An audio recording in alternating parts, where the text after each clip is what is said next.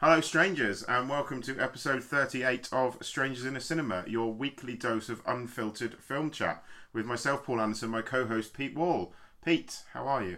I'm very good, man. Very good. Glad to be back. Loads Good. to talk about as per usual. Uh, episode 38 will feature two features. It's a, uh, a co-headliner, I suppose, this week. We've got actually two fairly massive features from the world of film that I think we're into, whereby we're going to review both Jim Jarmusch's film Paterson that we finally caught up with, um, starring Adam Driver, and we're also going to get to Park Chan-wook's new uh, Korean and Japanese language film, The Handmaiden. But before we get to those, I'm excited this week, to be honest, because I Yeah. think both of those I'm very excited to talk about. I think they're uh, just Yeah. give us give might give away what we think, but very excited to talk about Yeah, you're not alone in that, Paul. Um, very much so. And before we get to that, I mean, we've got all the regular parts of the show that you've come to sort of know and love. But first of all, new feature from last week, or new section, I should say, from last week, which is known for the time being as the inbox, in which we talk about a current event in the world of films or something that has in taken our interest this last seven days. Paul, what have we got this time round for the inbox section? Well, it is the news that and uh, the MTV Movie Awards, I believe, or, or some form of MTV Film Awards, anyway, have big um, one. The big one, the big- MTVs. yeah, the, the really relevant and important film award show has done something quite interesting and relevant.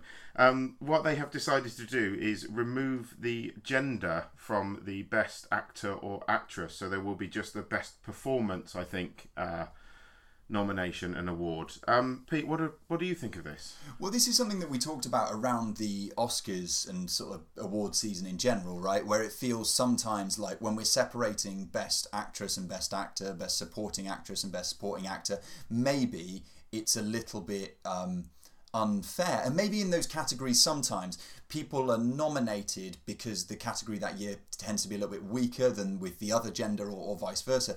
I mean, it's a difficult one, isn't it, Paul? Because if you amalgamate best actor and best actress, you might have an issue where people are being overlooked where they wouldn't otherwise be. That's my biggest sort of Yeah, I reservation, think I, I, guess. I like the idea in principle, and I, I do actually respect what MTV are doing here. And as you say, sometimes it does seem a bit silly where some you do seem to have people that are nominated just to make up nominations sometimes. Hmm. But then the flip side of it, as you say, do you then get talented actors or actresses then missing out? This this is the question, and I think it remains. I think it remains to be seen. I mean, I think I.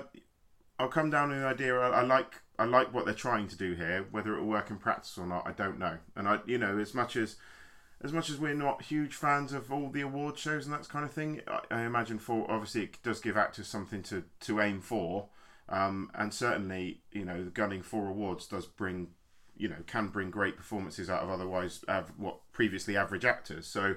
I wouldn't want to. I wouldn't want people to lose the opportunity to gun for these awards. Yeah, I mean, I suppose a, a, a loose sort of um, similar situation is the way that we distinguish in a lot of the award ceremonies between best foreign language film and then best film.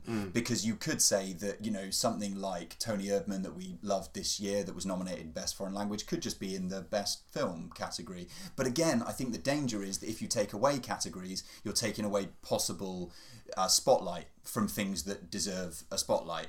I mean, really, I think the spotlight in the film industry should be distributed a bit more evenly um, anyway.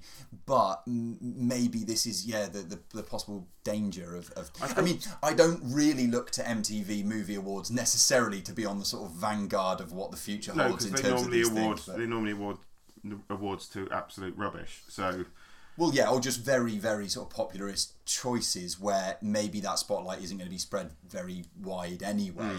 Um, we'll wait and see, I guess. Watch this space, see how this develops, and if any other award ceremonies go down the same track, because it's definitely there's room for award ceremonies to be injected with some new life somehow, and whether this is the way or yeah, not, and it, it'll go one or two ways. It'll either make people work harder, and therefore there'll be less people nominated, so people will have to be superb, or you'll end up with not as many people getting recognised for great performances. Hopefully, I mean, if if it's, I'm all for it. If it means that people work harder for awards, so yeah, and, and, and then I, I feel like you know if people are if actors, actresses, or whoever they might be are working with an award in mind above and beyond just the, the sort of craft itself, then it seems a bit of a backwards way of Eddie looking at Redmayne. maybe Eddie Redmayne. yeah, but oh, he's in both categories anyway because Oh, he's for in the, Danish girl, yeah, yeah. yeah. Um, yes, uh, the other thing I wanted to mention before we cruise out of the uh, inbox section this week is that uh, one Steven Seagal turned 65 years of age today. So uh, happy birthday to you, Happy sir. birthday, Steven Seagal. And just to drop in on Steven Seagal, listeners at home, I have actually, uh, with my dad, God rest his soul, have seen Steven Seagal live in concert singing the blues. Um, Can't unsee not to that. ruin his birthday, because obviously I imagine he is definitely listening.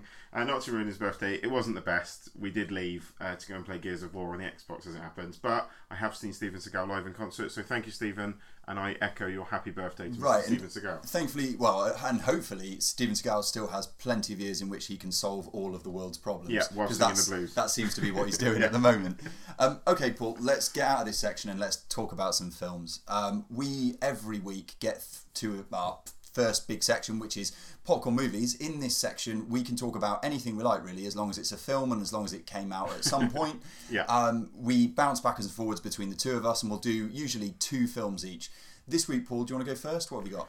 I'll go first, and it's a film that we didn't really get to talk about that much last year. I think I kind of uh, shoehorned it into the beginning of the Films of the Year episode. Um, Star Wars, a Star, Rogue One, sorry, a Star Wars story. Yes. Um, now, as I meant, I think I might have mentioned at the time. and In fact, my notes are made, as I'm sure you mentioned at the time, so you may as well listen to that episode and not this one. Then my notes are made in a Star Wars notebook. I have Star Wars stuff everywhere. I'm wearing an He's Empire wearing an Strikes Empire Back Strikes t-shirt Back t-shirt. as we speak. I'm a big Star Wars fan. The thing is, guys, that we Um, realised that the, the podcast world was devoid of heterosexual white men who like comic book films and uh, and Star Wars. So we thought, you know, we'd add our uh, our yeah, two know, pence you know, I'm a this. walking cliche in, in fairness. Um, but so yes, Rogue One. Um, I watched it again last night. The Blu-ray arrived early, so thank you, Zavvi, for that. Which is the only thing I'll be thanking Zavvi for, but that's another subject. Um, Rogue One, yeah. I still maintain what I said. I, I came out a little bit disappointed with the Rogue One, to be honest. I think it looks great. Gareth Edwards certainly knows how to handle action. Um, but it's just a little bit stoic and lifeless for a Star Wars film. I think it, it loses in in changing the tone. They've tried to do something different, which I respect them for trying to do something different. Don't get me wrong, but there's just not that many big, larger than life characters in there. There's no kind of Han Solo. There's no um, there's no Finn.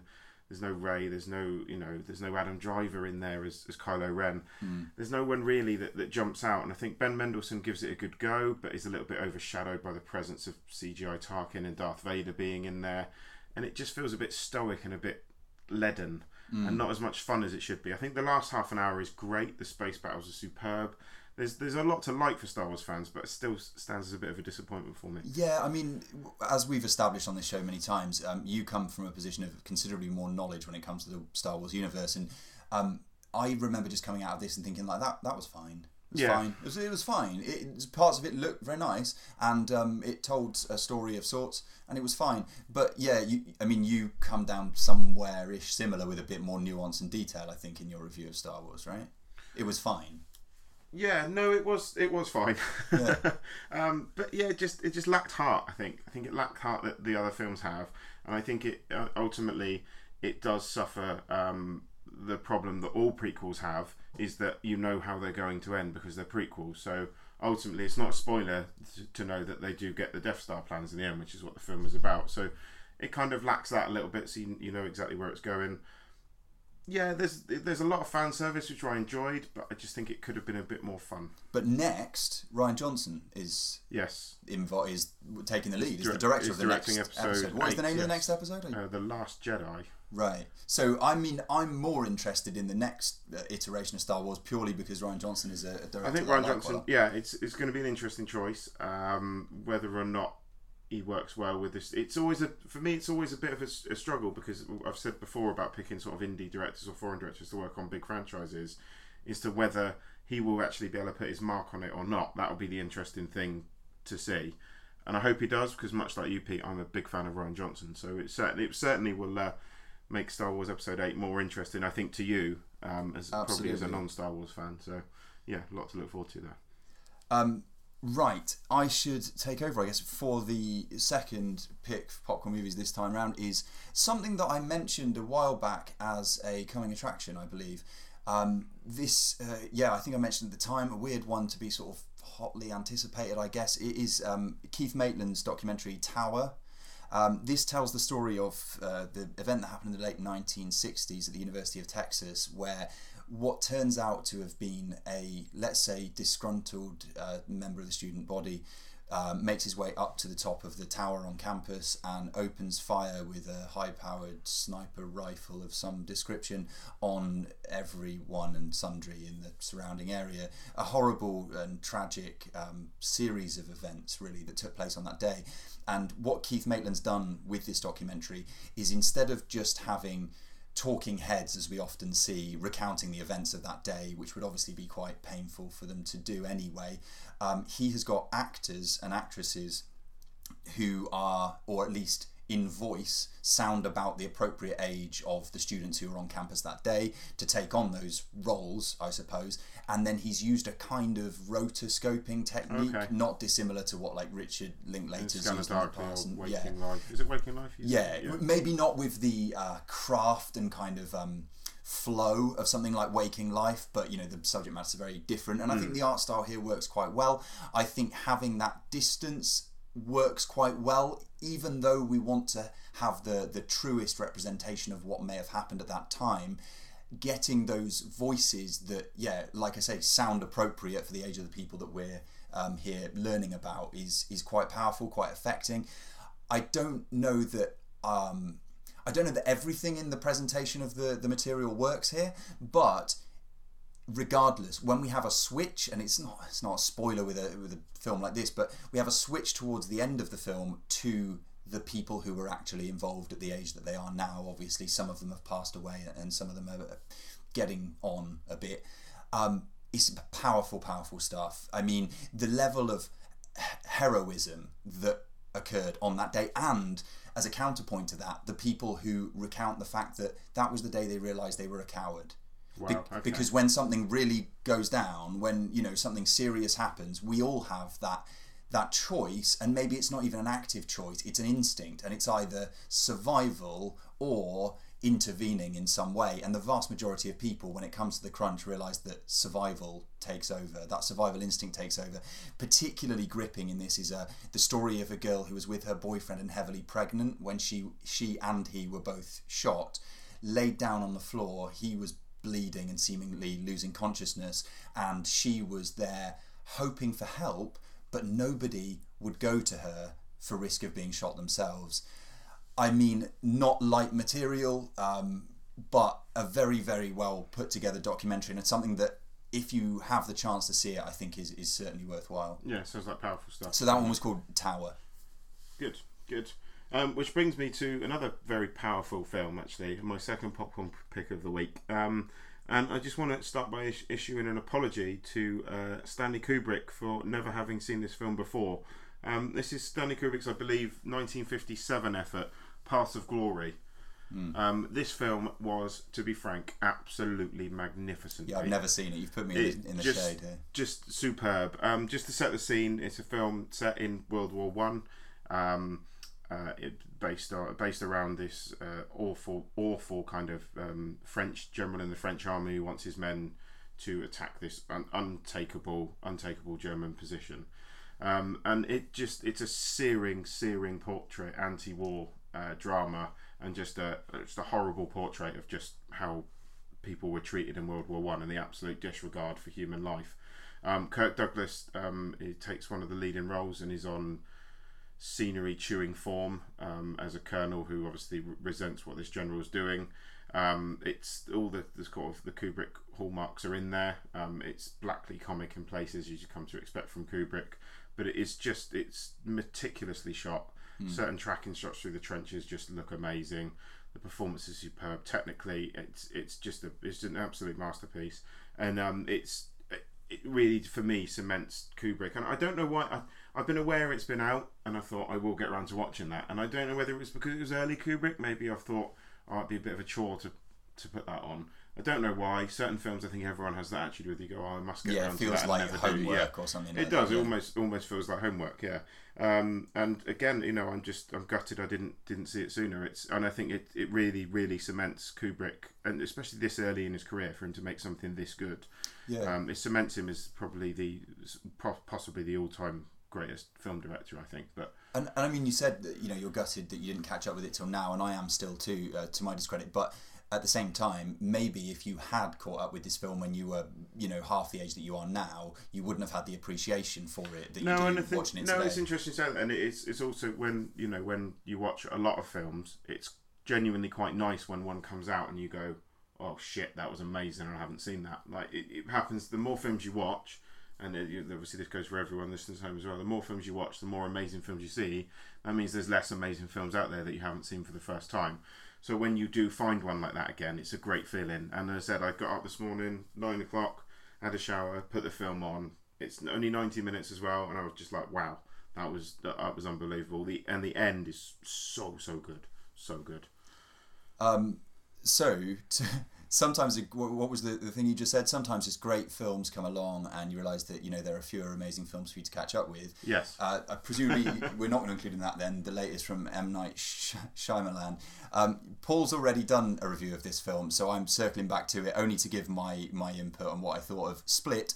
Um, starring James McAvoy as the character Kevin, who has 23 distinct personalities, we are told, and the 24th is going to possibly be unleashed at some point in this narrative.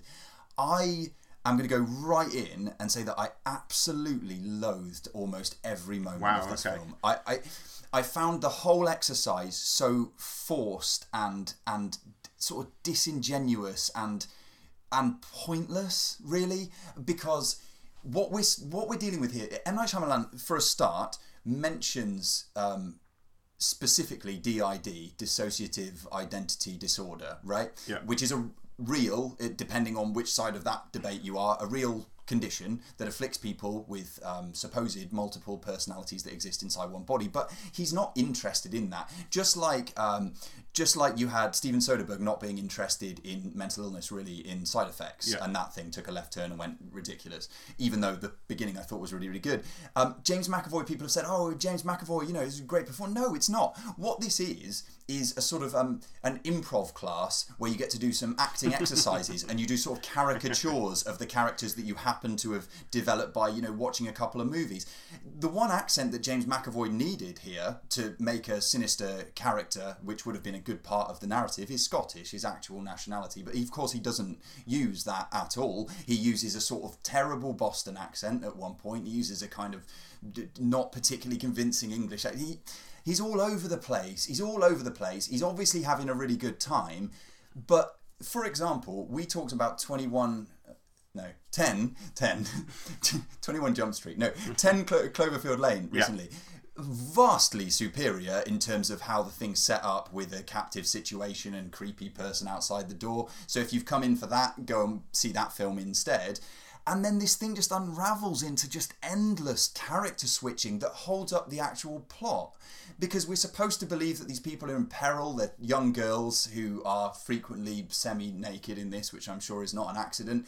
Um, we're supposed to believe they're in peril and they're trying to get out and there's tension, but the tension's broken at every turn by yet another characterization with a different funny voice and some different clothes. And then there's a sort of twist, and you mentioned this twist before, and you were like, there's something happens, it's kind of more interesting. Oh, I just, I just thought, well, oh, okay, you've done that now. You've done See, that. I like that, but I think, and I hon- honestly, and uh, I'm not going to say what that is, No, we still won't ruin it. But honestly, I did say, I did say when the film ended, and I thought maybe I was a bit harsh. And I think I gave it a middling review when, when we talked about it on the podcast. And Yeah. I, I I certainly, I think, enjoyed it a bit more than you did. Certainly enjoyed it more than you did. Um, but I did say at the end, I was like, oh, the rest of the film shit. That twist was amazing. I did personally, I loved the twist, but I, did, I felt like even the twist, it is barely a twist. It's sort of just a thing, just a. I, I, I feel as if. Uh, who am I to say? But I feel as if this was presented. If this was presented as a screenplay at some sort of university film screenplay writing class, it would be rejected out of hand. I think it's it's some of the worst screenwriting I've seen in years. And I like James McAvoy, I do, and and he'll be better in other places. And he signed on to plenty of daft films in his time. You know, things like um, Wanted and. Uh, on uh, there's another one that's slipping my mind at the moment where he does some some silly stuff. But yeah, I don't know with M Night Shyamalan. I, I I want to give him another and another and another chance, but every time I just feel like th- this is just not for me. I don't know. It's not for me. I well, you can probably work out what film he's making next, but we won't. Uh, it's we won't with go there. it's with all of my power that I was trying not to do do this review and be like split more like shit. Oh, so you've done it now. Which, moving on then from that. So uh, Pete didn't like Split, everyone. I think we can uh, gather that from uh, from there. Um, which brings us to then coming attractions. So um, we'll try and be a bit more. We'll bring some positivity back. Um, my first coming attraction, well, my first coming attraction, my coming attraction this week uh, is an interesting looking film called Bright, uh, directed by David Ayer, who has made films that include. No, he didn't make Suicide Squad. I want to expunge that from my memory because that was taken away from him and apparently edited by someone else. But anyway, enough on Suicide Squad. So David Ayer. Um, End of Watch. Yeah. Very cool film. I quite enjoyed that.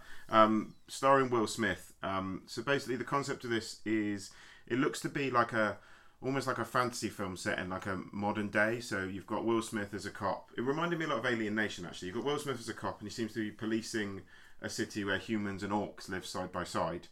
And I don't know if you, you were of Alien Nation, where you've got aliens living no. along living alongside humans. Uh, I think James Caan is policing it, and it reminded it did was very reminiscent of that. Um, what's interesting about this is for me is that the concept seems kind of cool. The other thing that's interesting about this, I think Netflix have put like 90 million pounds into this. So for Netflix to car to recruit a, an A-list director um, and a star the size of Will Smith mm. um, should be interesting. And what I'll be intrigued to see what they do with it is whether or not it actually gets a cinematic release alongside a Netflix release. Because you'd think it's the kind of film I quite want to see on the cinema screen mm. rather than necessarily at home. So I'll, I'll, be intrigued. But check out the trailer. The trailer's up there at the moment, um, and hopefully it'll be a return to form for David Ayer. Cool, man. Um, my coming attraction for this week, it's with a certain amount of trepidation, is the biopic uh, All Eyez on Me, which is, uh, as you would imagine, going to tell the story of Tupac Shakur. Uh, Straight Out Compton came out what like a year ago. Um, didn't have particularly high hopes. It was a bit better than I thought it was going to be, and I've still not caught up with it and, actually. But... And you know, interesting to see that story and that piece of history revisited when it came to the East Coast West Coast rap situation, and that's obviously where we are here with All Eyez on Me. The lead in this thing, um, I've got the name um, close to hand. Demetrius Shipp Jr. has done little else. Um, he credits, I think he's got one other indie film, um, and that's about it. I yeah, I, I, want it to be good. I hope it's good, um, and I hope that if it's at the level that that um, Straight Outta Compton was, then great because there's fertile ground. Tupac Shakur's a really interesting figure. I think. I think a lot of people um, sort of deified him as some sort of you know uh, legend beyond reproach. At the same time, we know that that violence that was hmm. perpetrated mm. between East and West Coast was horribly destruct- destructive and sort of coloured the way that a lot of hip hop went. Post so there's a risk that. then that there's a risk this could just deify him even further and not be even-handed. Well, is, yes, I, I know very little about this. Again, again, going as off a, as a white man in an Empire Strikes Back t-shirt. go, going off the incredibly shallow amount of information you get from a trailer, uh, yeah. by and large, it seems as though they are at least attempting to um, look into the other side of Tupac Shakur, the sort of um, the intellectual side, the guy who was raised on um, shelves and shelves of books at his home, the guy who wanted to make some kind of positive social change and then was drawn into this life of, of sort of violence and um, paranoia and, and all those things that pervaded later on. Uh, we'll see. I mean, we'll see. Um, I hope this doesn't end up being sort of, you know, a, a, near straight to video effort that just sort of cashes in on the reputation of Tupac Shakur. But, you know, time will tell. It's out mid June in cinemas, so it's okay. a summer release for, for this year, only a couple of months off. Yeah, all eyes on me. Uh, we'll see. Uh, I think Bright is November, December time, by the way. So uh, just to just to get that in there. So we'll see whether it whether it said Netflix. well, yeah, and it sounds like one of those though that you know all the people who are subscribed to Netflix, which I sure is the majority of people listening. Um, you, you won't, won't miss it. it. Yeah. yeah. it's going to be all over that dashboard. Yeah. So yeah, that's something definitely to look forward to later in the year. Uh, which brings us to feature reviews. I'm not going to do. Bu- bu- bu- bu- bu- I've done it. Yeah, see both the things. When you say feature reviews, it sounds like we're not amped, and then when you do that thing, it sounds. Then it sounds even, like we're amped again. You, uh, oh, yeah, not amped. I guess I'm trying so. to sound amped. I, guess so. I am genuinely. I am genuinely amped, Pete. I am. I'm very. I'm very excited to talk about both of these films. Um, where do you want to start, Pete? What, what I'm like going to say, let's go first for The Handmaiden. Um, if set, set, the scene, yeah, if I can. I mean, I mentioned at the top that this is the latest from Korean South Korean film director Park Chan-wook. You will know him I would imagine from the Old Boy um, or Vengeance trilogy, which included Sympathy for Mr. Vengeance, then Old Boy, then Lady Vengeance as the, the last of those three. Um, some people might also know that his previous film was Stoker, which was his first English language film with um, Mia Wasikowska and um, Nicole Kidman. Matthew Goode was in it as well. That's right. Uh, which was, um, I think, imperfect, but showed a lot of the the trademarks of Park Chan-wook's work that fans of his, Imperfect but beautiful. yeah, fans of his have come to know and love. And yeah, sort of top of that list, as Paul has, has intimated, is the beauty of the filmmaking. I mean, from all the way back in his early days to the present day. But this is all to say that The Handmaiden, um, it's set in the 1930s in Korea. So we're not in the English language anymore. We're in Japanese and we're in Korean for the most part. Um, the synopsis or setup for this one a con man hires a pickpocket to become the maid of a mysterious and fragile heiress in an attempt to seize her wealth, but not everything goes according to plan. A lot of double crossing might take place here, a lot of um, uh, maybe half truth and just straight up lying takes place in this film. Um, I should also mention before we get into our review that this is based on Fingersmith, which is a Patricia Highsmith, I believe, novel that was also adapted into a BBC drama um, about the events that unfold from that setup. have you seen the drama? BBC I haven't. I remember the trailers for it, and I remember thinking that it seemed, you know, sort of sexy and a little bit edgy. But I never, never. I'm going to say that that BBC drama wi- is going it will be nowhere near as good or as sexy as The Handmaiden at, at, at a push. Um, I I loved I, I loved this film. I thought it was the the twists and turns from from start to finish. I, I didn't know the original story, so I didn't know what was coming. And there's a couple of moments where you go, "Oh shit!" Like, you're like, "What? How did that happen? How did I not see that coming? Where's this going now?" And then suddenly it'll go, "What? This film's going another direction." And um, yeah, I really, really love the twists and turns. Um, the, it looked, as you can imagine from Park Chan Wook films, uh, it looked again amazing. Like technically, the man is is a genius. Yeah, I mean, there, there's a sequence, and I'm sure you can remember this. Uh, and I don't mean a sequence like a minute. I mean a sequence like.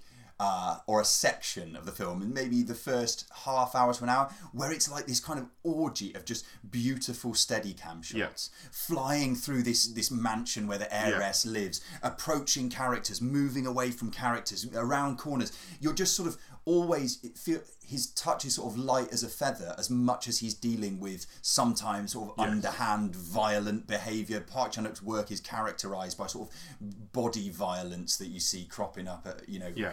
fairly liberally at, at points in the stories. An octopus. And- yeah, octopus tentacles. Um, yeah, just just some great stuff here. I mean, we're not going to get too much into the intricacies of the plotting, apart from to say that there is a lot of uh, double crossing at hand. But sexually charged as well. But like- Absolutely. and then, I mean, it, it, it takes it, it's. It's it's a difficult. Th- it's it's always awkward. It feels awkward to talk about this kind of thing when you say like a film's sexually charged. You go, oh, is he just going for cheap porn, or the, you know, is is it a cheap shot? No, it's not. Like there's the the way the way he makes like a woman having a tooth filed sexy. Like there's you've got to give him credit for that, and the, just the the ener- the sexual energy about the film is palpable, and it really does add something to the film. It makes you it makes it almost feel almost like a one-off. It makes it feel like a very different film. And yes, be warned, there are some very sexually explicit scenes in the film, yeah, I think it's a developing. but they theme- work. I think. a developing thing with with Park Chan Wook is, is sort of consumption. Um, so from early as back, uh, early back as uh, old boy with the tongue cutting and the the uh, well the octopus scene that you mentioned Mm. Yeah. earlier on, um, to this film where you've got yeah the, the thumb in the mouth and the and even things um, above that like men consuming women or attempting to consume women and commodify women. And incidentally, you said about the the sexier parts of the thing. I mean, we get um, female love scenes here where um, it's interesting to note that the set was completely clear when those took place. There weren't allowed to be any male members of the crew Oh, okay, um, in the vicinity. I think the younger actress that's involved in those scenes was understandably pretty nervous Yes. and was given a lot of support by her her co-star. Um, so it seems that Park Chan Wook has, has done everything that he can to get away from the idea that it's somehow leery or exploitative or anything like that. And then again, yeah, we can't reiterate enough, as Paul said, this is very sexy from the point of view that he's an, a director who can really capture the the closeness of, of sort of bodies and um, sensation and even like contracting and restricting blood vessels and these kind of small details that I think a lesser filmmaker misses in favour of you know nipple shots or, Yeah, or cheap thrills or whatever. It's sexy without being cheap. Absolutely. Oh, and it all looks, in a different sense, very, very expensive. I mean, the, the Yes. set dressing is beautiful. The the props are beautiful. Yeah, so much to recommend The Handmaiden. I mean, it had a lot of buzz around uh, award season in end of year lists when obviously we hadn't had a chance to to see it over here.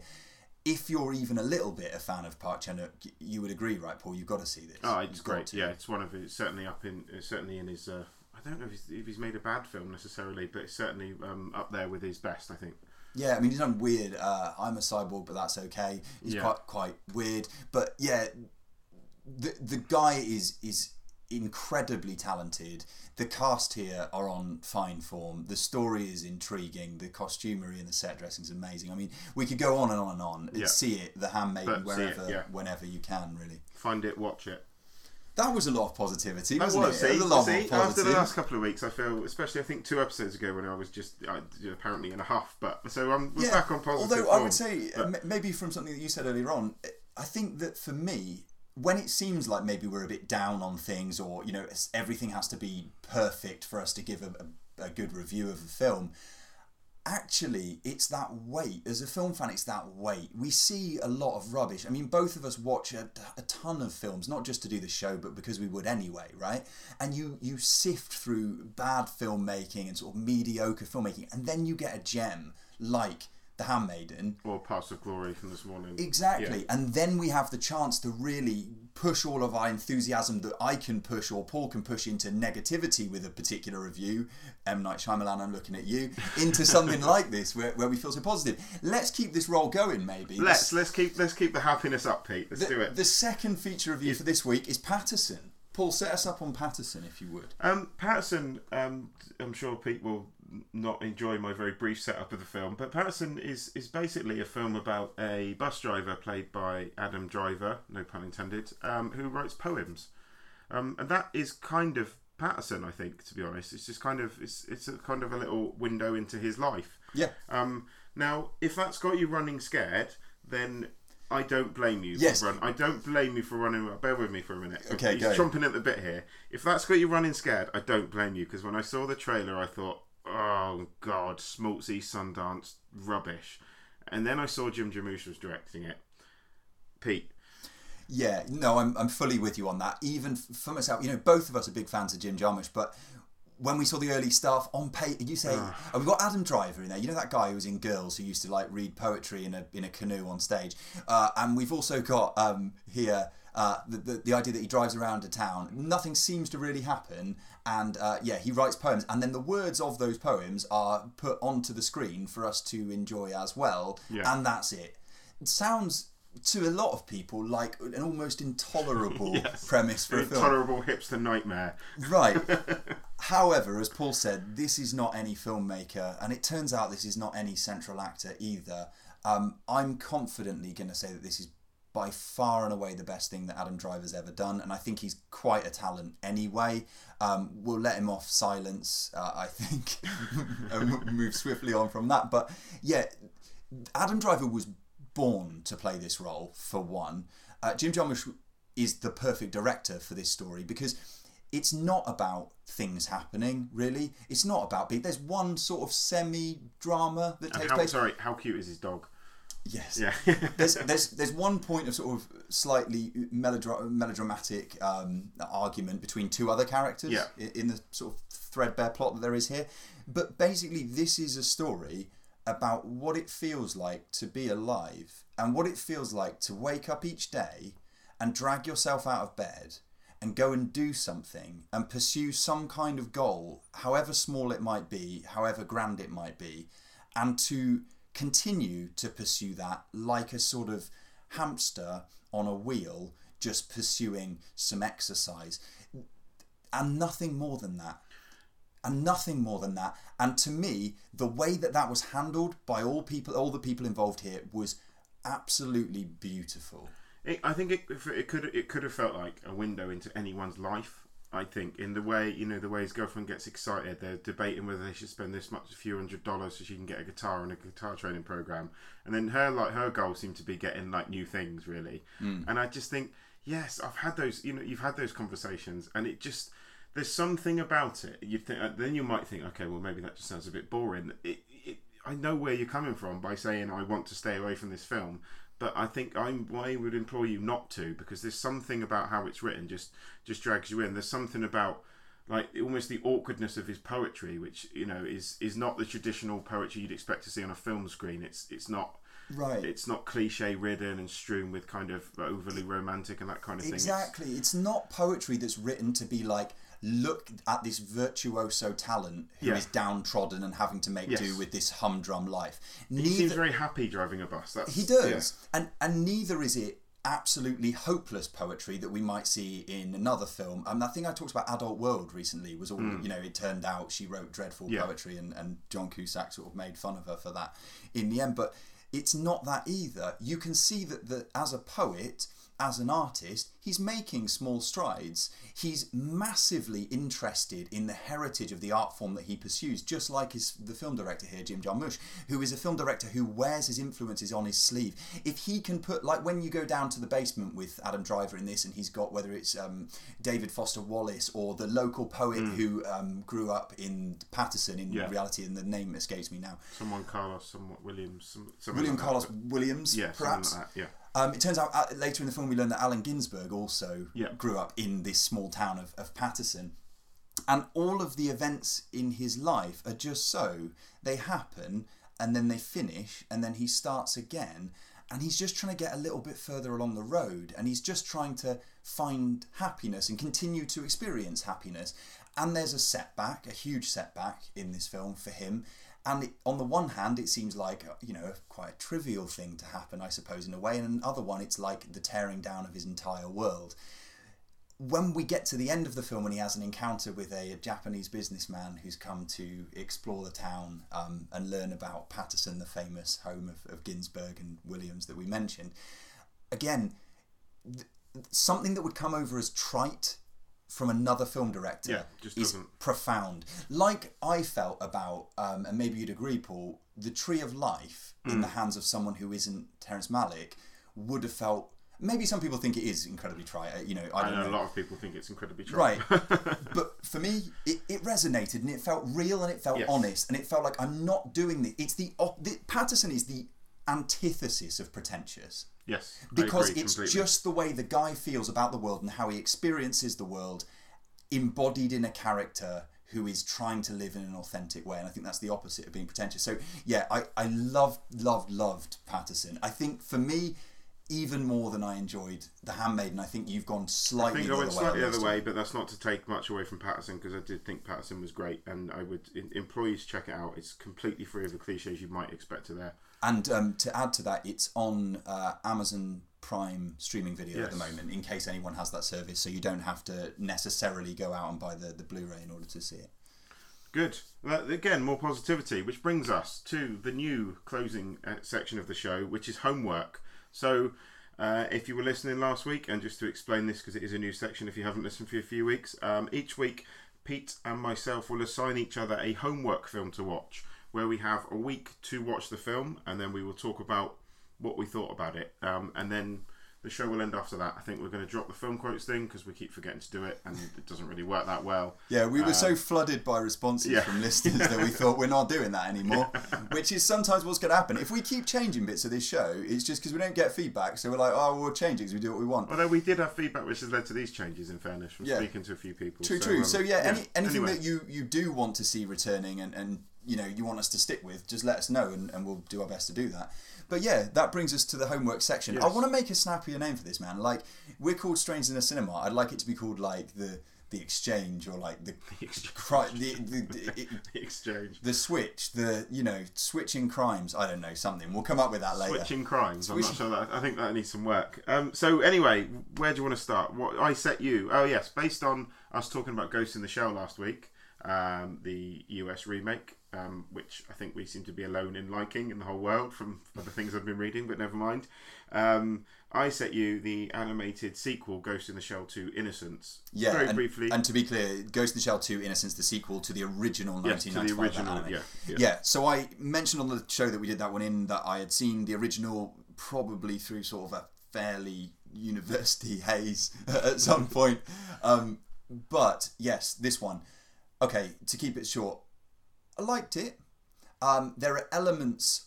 Well, you can see that there are elements that were taken from this film rather than the first Ghost in the Shell. Which is that, pretty cool, yeah. yeah, that the are actually geisha, in the the- geisha scene at the beginning, yeah. in the Scarlett um, Johansson yeah. movie that we've just reviewed uh, on the previous episode. Yeah, I liked it. I think that some of the visuals are beautiful, some of them don't work as well. I think some of the slow mo stuff is overused. I think the 3D rendering at the beginning shows its age, even though Yeah. we're 13 years away. But you know, technology moves on very quickly, um, as you know. Uh, you can see the influence that the Ghost in the Shell has had, or Ghost in the Shell has had on, on numerous other films that we've seen since. So that's still interesting. Did you find the story a little pretentious? I found the story quite sort of weighed down by a lot of expositional, um, sort of slowly like delivered philosophizing and walking around. There's that whole confusing time stop bit. Is, is it a time stop bit? I haven't seen it for a while now. Yeah. But yeah, that bit that bit's a bit of a head so but- so they, yeah, there's is good. pretty cool, there was good and there was not so good. Um, I don't think it, it can touch the original. Um, I I'm gonna I'm gonna say it. I think I marginally preferred the Scarlett Johansson. Uh, oh, we are going to get. re- rework. Sorry, sorry. We are going to take some heat. guys, but um, but marginally, uh, there's stuff to like here. And yeah, if you've seen the first one and haven't caught up with this, it's worthwhile. If you've seen the new film and you're interested in sort of where all this stuff's come from, go back and watch Yeah, these these two, I suppose. Um, what about you? I set you uh, the Mark Duplass sort of minimal budget uh, creepy film called Creep. Yeah, um, I'd forgotten you mentioned it was found footage, um, which I'm not a huge fan of, despite quite liking Blair Witch. Um, Mark Duplass was on superb form um, as a He's very, just basically a weirdo, right? Yeah, he was a very, very strange guy who um, who basically puts out an advert for someone to record like a diary for his son because he's supposed to be dying of cancer. Um, he's not, uh, hence why it's called Creep. Um, and he turns into a stalker. Um, I think I liked I liked most of it. I think I liked the bit until he left the house. Um, and it kind of goes back into the town where he starts stalking him because then the limitations of the genre, the found footage genre start to pop up again when he's filming that bit where characters always film themselves in bed talking to the camera. No Yeah. one fucking does that. Those once the limitations of the genre started kicking in, I didn't like it as much. I enjoyed it for the most part. I will give it credit for not outstaying its welcome. I think it rolls in at like 81 minutes or something quite short, Yeah. which I liked. And Duplass does carry most of. Duplass keeps it entertaining for the most part. Yeah, and I mean those guys, him and, and Jay Duplass's brother, they throw out so many projects that this one I didn't even realise this was a thing until I found it on, on Netflix probably um, and Oh, checked it's it a out. Blumhouse production, isn't it? Like that big time horror director, producer Jason Blum, which I didn't realise. Right. So yeah, I, I, I, my review of it will probably be fairly similar to yours. I think that for fans of of Mark Duplass, you know, definitely check this thing out. But you know, is it perfect? Not by any means. Is it? Is it polished? No, not at all. But I've had worse homework though, Pete. So thank you. So- um, staying on the subject of horror, obviously, so that's what we thought of each other's films that we set each other last week, and the very closing moments of the show where I will now set Pete some more homework. Um, staying in the horror genre, Yeah. um, it's a film that we talked about a few episodes back, um, which you seem quite intrigued by, which is the uh, Intrigued, evil- is that- is that the word for yes, Intrigued. Uh, Evilspeak, uh, in which a, uh young army recruit uh, decides to use a computer to communicate with Satan, basically. Uh, I gave it quite a glowing review as a very enjoyable uh, piece of exploitation cinema, so I would be very intrigued to hear what you think. Oh, there is that bit. Sorry, guys, we forgot to mention in Paterson where he uses a computer to communicate with Satan. That was we No, left that yeah, out. yeah, of that's the link, yeah, no, uh, yeah, I remember you talking about this, and it seems, uh, if nothing else, it will be interesting. I don't think I'm going to come back and be like, eh, at the end of, No. seeing it. So yeah, looking forward to it. I, I would say. Um, my uh, film for you this time. Now, tiny setup. I'm going to set Paul uh, Jim Jarmusch's movie, The Limits of Control. Obviously, because we've talked about Paterson today, and it turned out that when we had a conversation, he told me that it was one that he hadn't caught up with yet. Um, my setup though is that the one and only time I think I can remember going to the video shop, as it used to be, um, that one that began with B, B um, with my dad, like the maybe the only time, he said, uh, "Well, you know about films, so Blockbuster, they're not in business. We can advertise them if you want. well, I don't need, not a you don't need to. Yeah. Um, yeah, I said, he said, oh, you know about films, you know, you, you you pick something, and I didn't want really that responsibility in case he hated it. So I said, well, you know what I'll do? I'll pick three that I want to see, and then you choose from the synopses of those Yeah. three which one sounds like it would be good for you. So in that three, I forget one of them, but one of them was the fantastic um, A Prophet Yeah. turned that down. He went for The Limits of Control, this Jim Jarmusch film, which was a film so sort of um, obtuse to my father's tastes that at one point he sort of muttered something about needing to go and check something and just walked out of the room and didn't come back for the rest of the film. I think it was around the time that one of the characters insisted on um, having a double espresso in separate single espresso Okay. cups a number of times. Yeah, um, Tilda Swinton's in it. She wears a raincoat. What Okay. else do you want? Well, I will. Uh, I will feed back next week. So um, that's it from us. Um, which just leaves us to sign off, really, doesn't it? So uh, thank you for listening, as ever. Um, you can find us on Twitter, Strangers Cinema, um, Instagram, Strangers in Cinema, Facebook, Strangers in Cinema, uh, everywhere, Strangers Yeah. in Cinema. Um, the podcast is available on iTunes, TuneIn, Stitcher. Double out. twist, What have I yeah, every everywhere, pretty much everywhere that you'd find your podcast. Please download the episodes if you can. Even better than that, give us a rating on iTunes. That helps a great deal. Uh, tell a friend. Tell a friend, one person you know that person who's into films, um, maybe looking for a new show. Point us, point them in our direction, and um, give your feedback. Any feedback is welcome, and um, yeah, we're happy for you to get into the conversation. So, thanks everybody who continues to listen to the show. We massively appreciate the support. We'll continue to do it as long as people are listening. Um, yeah, I mean that probably takes us to the end for this week does, without yeah. without some sort of flimsy film quote to sign off. on. Exactly. So uh, we uh, look forward to uh, seeing you, seeing you possibly, probably not seeing you. Anyway, we're out. Post pics. Yes. Goodbye. See ya.